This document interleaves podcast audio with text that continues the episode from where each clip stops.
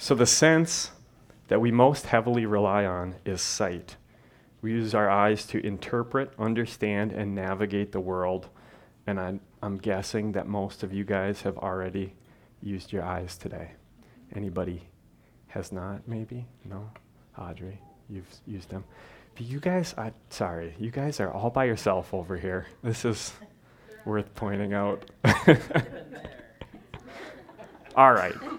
Sorry about that. So, have you heard the phrase, seeing is believing? As I was preparing for today, I was really surprised to learn that that's only actually half of the expression, and I feel like my whole life might be a lie, and I need to just revisit things. So the full saying is seeing is believing, but feeling is the truth. And I think that's meant to be taken a little tongue in cheek. But it is true that our eyes are incredibly useful and wonderful tools, but it's also true that they have their limitations as well because we're so reliant on our sight, we can be led to believe that if something can't be seen, then it's not believable or trustworthy. Our eyes can deceive us though. Hebrews 11:1 tells us that faith is the assurance of things hoped for, the conviction of things not seen. Jeremy also taught us last week that faith is careful thoughtfulness about God and his promises that nourishes hope and catalyzes obedience if we're going to be not shrink backers and have faith that perseveres, then we are going to have to learn how to see the unseen. How do we do that? All right, I've got an object. Kids, do you guys know what this is? What does this look like? It looks like a camera, but it's something different than just a regular camera. It can see things. It can see things that are objectively real experientially felt, but almost always completely invisible. Okay, sp- you, you say. It's a heat sensing camera. Yeah, it's a thermal camera. So this this is a tool that lets me see stuff that I can't see with my eyes. So we need something like this thermal imaging camera to help us see past our earth dweller perspective and see the world how God sees it. What we need is faith goggles. I also just really like the word goggles, so bear with me. I'm going to say it a lot today. Faith is living right now with an expectation that God will make good upon his promises. It's not blindly trusting, but rather looking backwards and seeing the faithfulness of God through many generations and seasons, and reasoning confidently that he is able to deliver on his future promises. That's what I'm hoping today we can look at. So I'm going to invite Millie up, and you guys can turn in your Bibles to Hebrews 11, and Millie's going to read verse 3 for us.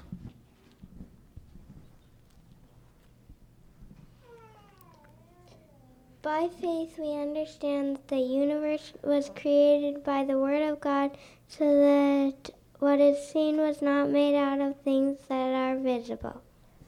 Perfect. Thank you.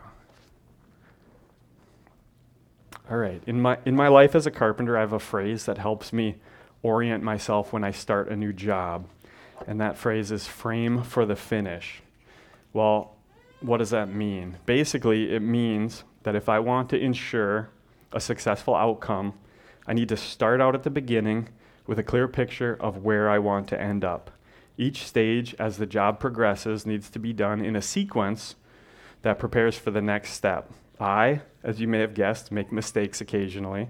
I'll probably make a few today, and have, have to make small corrections along the way to keep myself on track.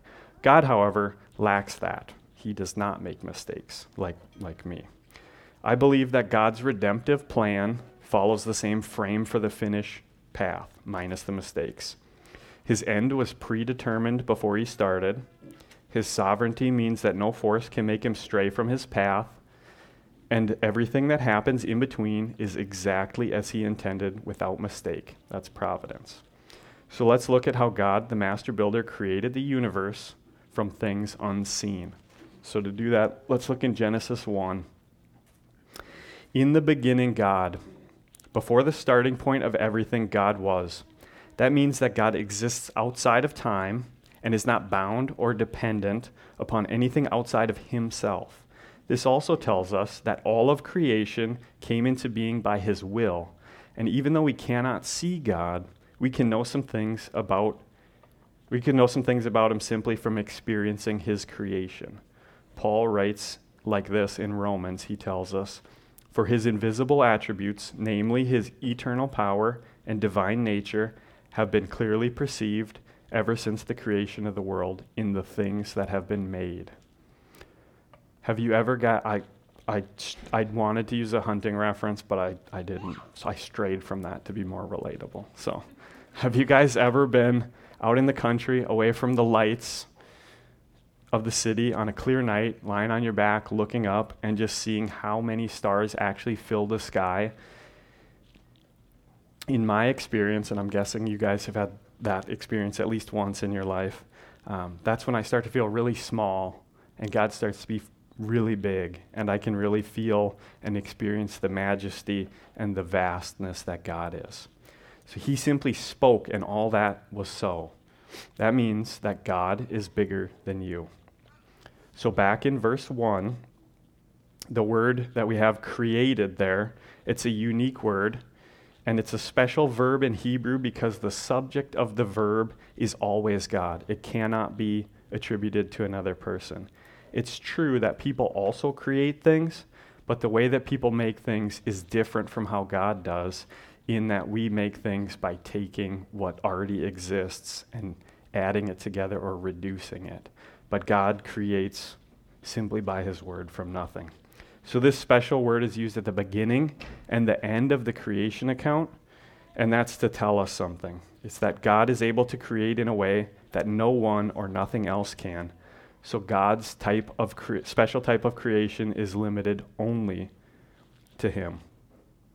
So we know that God and God alone brought all of creation into being out of nothing and that he's the only one capable of that type of creation. So you, you guys the Bible is super cool. In one sentence, so many questions are answered. There's I don't know if they still teach kids this, but when I was a kid, they said if you're looking at stuff, there's five W's. It was who, what, when, and where. Those four are all covered in one sentence. It's pretty, that's pretty cool, I think. So, kids, what's the last W? Do they still teach that? Yeah. Tim, Tim is right. Thank you, children. no. so, so, why did God create in the first place? We know that our vision or how we see has limitations and that God's does not. Here in Genesis 1, what does it mean when God says, and God saw that it was good? I just want to take a second and point out that that word good is in Hebrew, that word is pronounced tov, and that'll be important as we go later on. Um, and I just think that's fun. So there you have it, tov.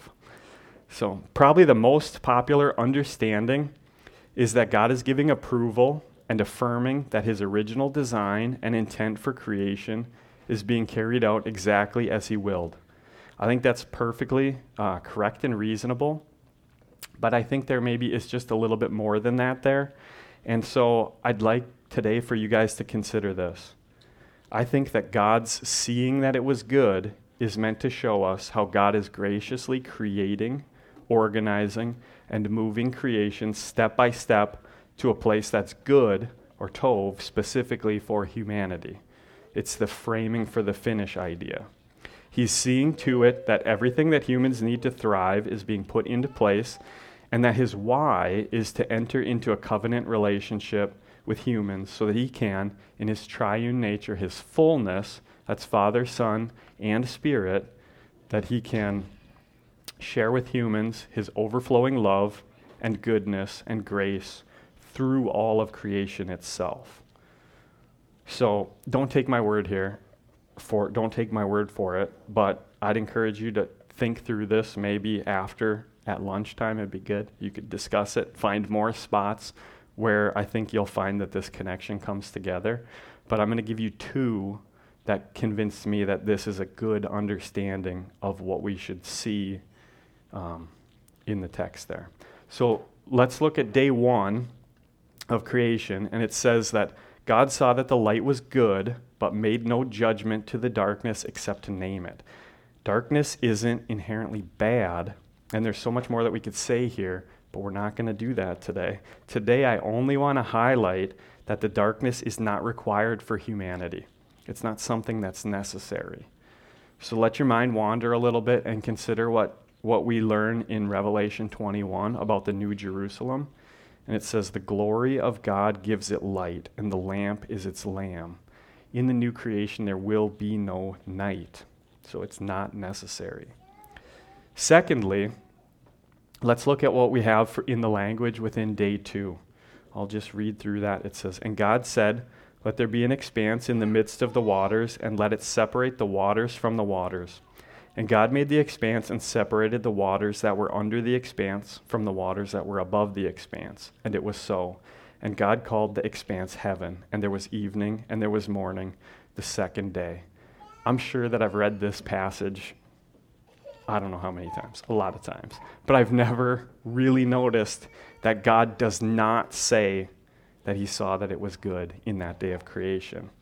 It's not that that day of creation, that day two, wasn't perfectly as God had intended, but rather that the necessary step that occurred in the second day of creation was not something that God sees on its own as good for humans. How you guys doing? You guys following me? Nobody's sleeping yet? Perfect. So, so let's unpack this. Let's look at let's look at how the three main characters that are introduced here and the language and the form of the text see how God's plan to share his love and goodness and grace with creation is going to work out. So in verse 1, we're introduced to two characters. We're introduced to God, and we're introduced to all of creation. We're thinking frame for the finish as we go through here. Even from the opening words, God is quite literally moving heaven and earth step by step towards his ultimate end. We're only a few steps into his plan, but we can see that he's working even now towards his end. In verse 2, it starts to unpack and describe our second character, the land. We're told that the whole world was watery, dark, and uninhabitable. The phrase without form and void most likely does not mean what you think it means when you first look at it.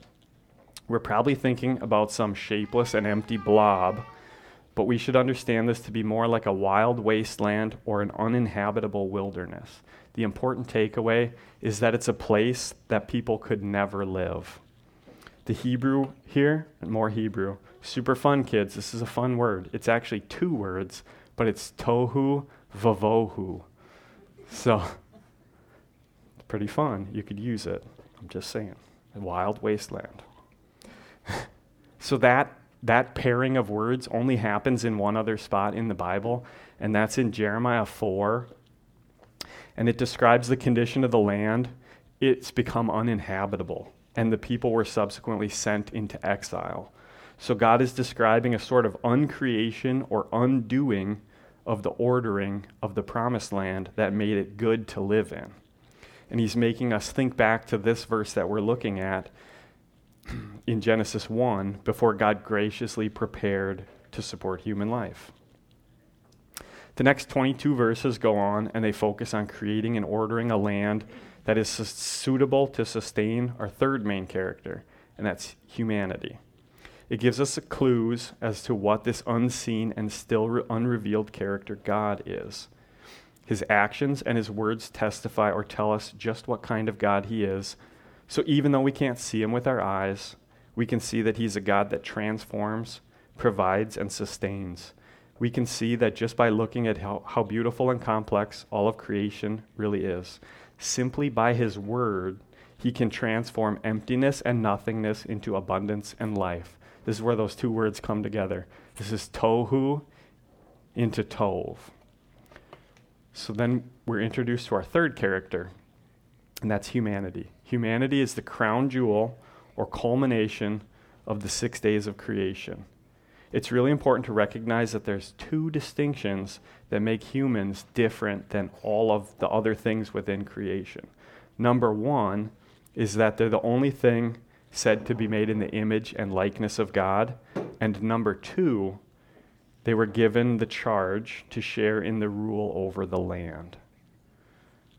So I'm going to read through Genesis 1 26 through 31, and I want you guys to think about how these ideas are starting to come together and moving towards God's plan to be united in a covenant relationship. He doesn't use the word covenant here, but we can see in the language that that's what he's working towards. Then God said, Let us make man in our image, after our likeness, and let them have dominion over the fish of the sea, and over the birds of the heavens, and over the livestock, and over all the earth, and over every creeping thing that creeps on the earth. So God created man in his own image. In the image of God, he created him. Male and female, he created them. And God blessed them, and God said to them, Be fruitful and multiply, and fill the earth and subdue it and have dominion over the fish of the sea, and over the birds of the heavens, and over every th- living thing that moves on the earth. And God said, Behold, I have given you every plant yielding seed that is on the face of the earth, and every tree with seed in its fruit. You shall have them for food. And to every beast of the earth, and to every bird of the heavens, and to everything that creeps on the earth, everything that has the breath of life, I have given every green plant for food. And it was so. And God saw everything that he had made, and behold, it was very good. And there was evening, and there was morning the sixth day. So God created everything, and that culminated in his creation of his people, so that God, Father, Son, and Spirit, could share with his people his overflowing love, his goodness, and his grace through creation itself. So, all these blessings are so richly poured out on us. How can we do anything but be in awe and majesty and respond in worship of a God that gives so abundantly? As Christians, this is foundationally our purpose in life to glorify God and enjoy Him forever. Paul says it in 1 Corinthians like this He says, So whether you eat or drink, or whatever you do, do all to the glory of God. We are like tiny little mirrors that reflect God's glory back to Him in praise and worship. So, God provides within creation all that's necessary for us to fulfill that purpose, but not so much that we no longer have need of Him. Because God isn't bound by time or space, but we, we most certainly are.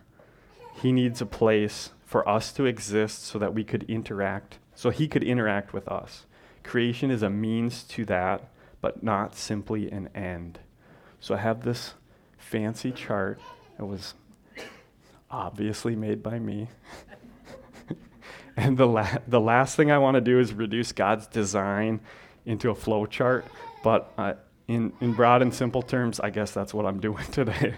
Um, so I think this gives us a, an idea or an understanding of how this works and how we should be convinced not to get our theology from a cartoon lion named Mufasa. This is a more complex system, but I think I think we can see this. So so basically you can see God's at the top and his creation, he pours out into his creation and he creates humans. Humans see the beauty and complexity of, of creation and respond in glory that praise and worship back to God.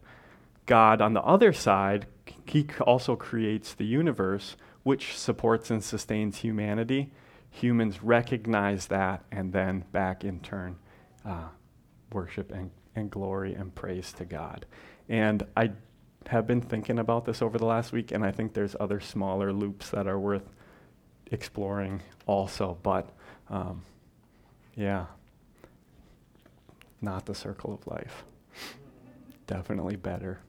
Uh, so as two of Steadfast favorite Texans might say, we don't, we don't always walk this out so well, do we? We're prone to fall into the error of assigning meaning in our life to something inside of this good creation that we can see instead of knowing that our meaning is tr- truly comes from something that we cannot see with our eyes. This is how our eyes can betray us. They can lead us to believing in only the things we can see we tend to place our meaning and hope in things that we can see and measure and not in God that we cannot see. When that happens, we are essentially saying we have no further need of God and we break off one or more of these arrows and things start falling apart. Where in your life have you been tempted to put your trust in? Maybe it's marriage. Do you place your trust in a relationship? Maybe it's finances. Is your hope fixed on a comfortable life? Maybe it's community. Is your comfort in being around people who think just like you? Maybe it's knowledge. Do you find your meaning lies in having all the answers? Maybe it's family. Is your purpose to provide a better future for them? Maybe it's work. Is the point of your existence to contribute to society? What happens when your meaning is met with suffering and trial? When your relationships crumble? When the community you've surrounded yourself with turns on each other and collapses. When it seems like you are no longer valued for your work. When you thought you were fine with the ice maker on the fridge not working, but now when you try to fill a glass of water, it sprays across the whole kitchen, makes a huge mess, almost gets the sink. That one's really specific, and we're working through some stuff. what what do you th- what do you do when the thing you had hoped would get you through this life disappears? Frustration, desperation, loneliness, discouragement. I hate to be a downer, but do you guys remember the book of Job? What advice does Job's wife give him when he loses almost everything? Then his wife said to him, Do you still hold fast your integrity? curse God and die. In that place, what she saw was that all the good had left. There was no longer any reason to live. But Job saw things differently. Let's listen to Job's response. But he said to her, You speak as one of the foolish women would speak. Shall we receive good from God, and shall we not receive evil? In all this, Job did not sin with his lips. Do you see that Job recognized that arrow pointing down on the chart. Regardless of what he was given in life, when it was removed, Job was able, even in his suffering, to see through faith goggles. What he saw was that his faith was not bound to the good things that he had, but rather it was rooted in God, who had richly provided them, which kept that arrow pointing back up to God, continuing to praise God even through the suffering not for the suffering, but through the suffering. The only thing Job really wanted was to maintain a relationship with God. Job was surely not a shrink backer. So, how do we then, like Job, hold fast to the confession of our hope without wavering?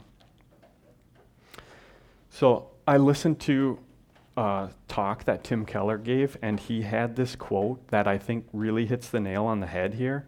Um, and I'll just read it. It says If your meaning in life is grounded in anything in this world, your meaning in life will not be able to handle suffering any more than a spider web is able to handle a falling rock. And therefore, ironically, only if your meaning is li- in life is rooted in something outside this world will you actually be equipped for life inside this world. We're easily deceived by our eyes because they don't show us the full picture.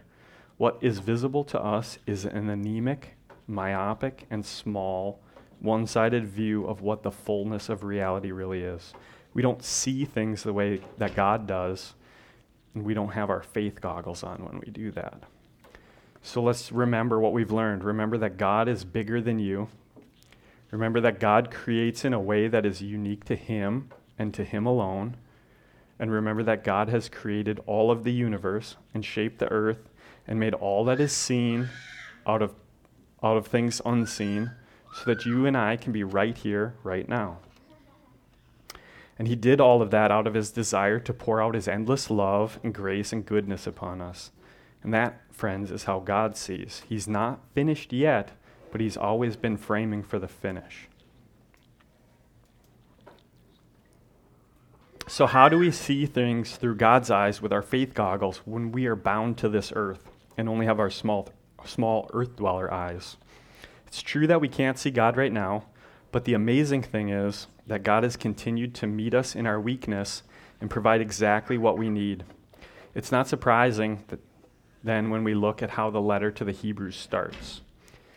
It starts out, it says, Long ago, At many times and in many ways, God spoke to our fathers by the prophets. But in these last days, he has spoken to us by his Son, whom he appointed the heir of all things, through whom also he created the world. He is the radiance of the glory of God and the exact imprint of his nature, and he upholds the universe by the word of his power. The letter starts by telling us that everything that's true of God is also true of Jesus. And when the time was appropriate, Jesus, the Son of God, fully God, became also fully man, plainly visible to humanity. Finally, we have something that we can see with our earth dweller eyes. Jesus met us in our weakness of sight. He condescended and put on flesh, and the invisible became visible, so that seeing could become believing. Jesus is the visible image of the invisible God. In his time on earth, Jesus taught us and showed us how you live right now, like the new creation is already here. Faith goggles, as it turns out, are Jesus goggles. Now we've got all kinds of goggles to look through. is Jesus your Lord and Savior? Have you already put your faith in Jesus? If you have, what's your response then? What does that arrow in our chart that points back to God look like? Faith in Jesus recognizes that while we were so short sighted and narrow focused, believing that we have all that we need within this visible world apart from God, God changed our hearts. He changed our vision. He did this through what we could see. Through the life, death, resurrection, and ascension of Jesus, we can now see that He is the place our hope and purpose is anchored in. We can see our desperate need for His saving grace. We walk by faith in response to His incredible acts of grace and mercy towards us. As we draw closer and closer to Jesus, we start to live more and more like Jesus did. We have our Jesus goggles on, and we start to see the world the way Jesus did. We start moving from having an ownership mentality to a stewardship mentality. When we are in Christ, we have the Spirit working in us. The Spirit helps us see things in, in terms of stewardship instead of ownership. We are able to be radically generous with what we have, what we have been given, because we don't actually own it. We are only stewards of it for as long as God sees fit. This, I believe, is what Jesus taught us in the Sermon on the Mount. Jesus taught us how to live like God's promise of a new creation is already here. When we live like this, we experience a foretaste of what is to come. If you're believing in Christ right now, how have you experienced the transforming power of Jesus? How has He changed tohu to tov in your life? How has He transformed nothingness into goodness?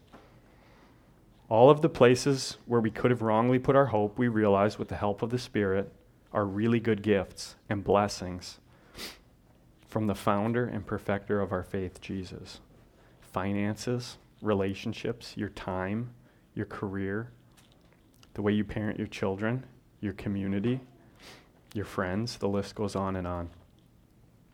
As we draw to a close today, the last words of Jesus recorded in the book of Acts before he ascended was in verse 8. He says, But you will receive power when the Holy Spirit has come upon you and you will be my witnesses in Jerusalem and in all Judea and Samaria and to the end of the earth. Until Jesus returns again, his church is to be a visible witness pointing to the invisible God.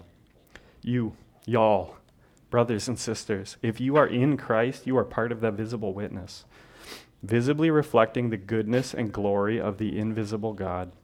We bring glory to God through the work of Jesus, being guided by the Spirit so that even though God remains invisible, through his children, seeing can be believing. Would you guys join me in prayer? Lord, we are so thankful uh, for the work that Jesus did in his, in his life and his ministry and his time on earth. We are so thankful that our faith is rooted in you and that you met us in our weakness, that you became visible and could be seen so that we could believe in you even more strongly. Lord, I just pray that you continue to work in us and through us and through your power given by the Spirit, that you would continue to, to be visible in the world today. Lord, we know that you created everything and you sustain and hold it together. And I just pray that as, as we go, go on today, that we would, we would reflect your glory and goodness. In your name we pray. Amen.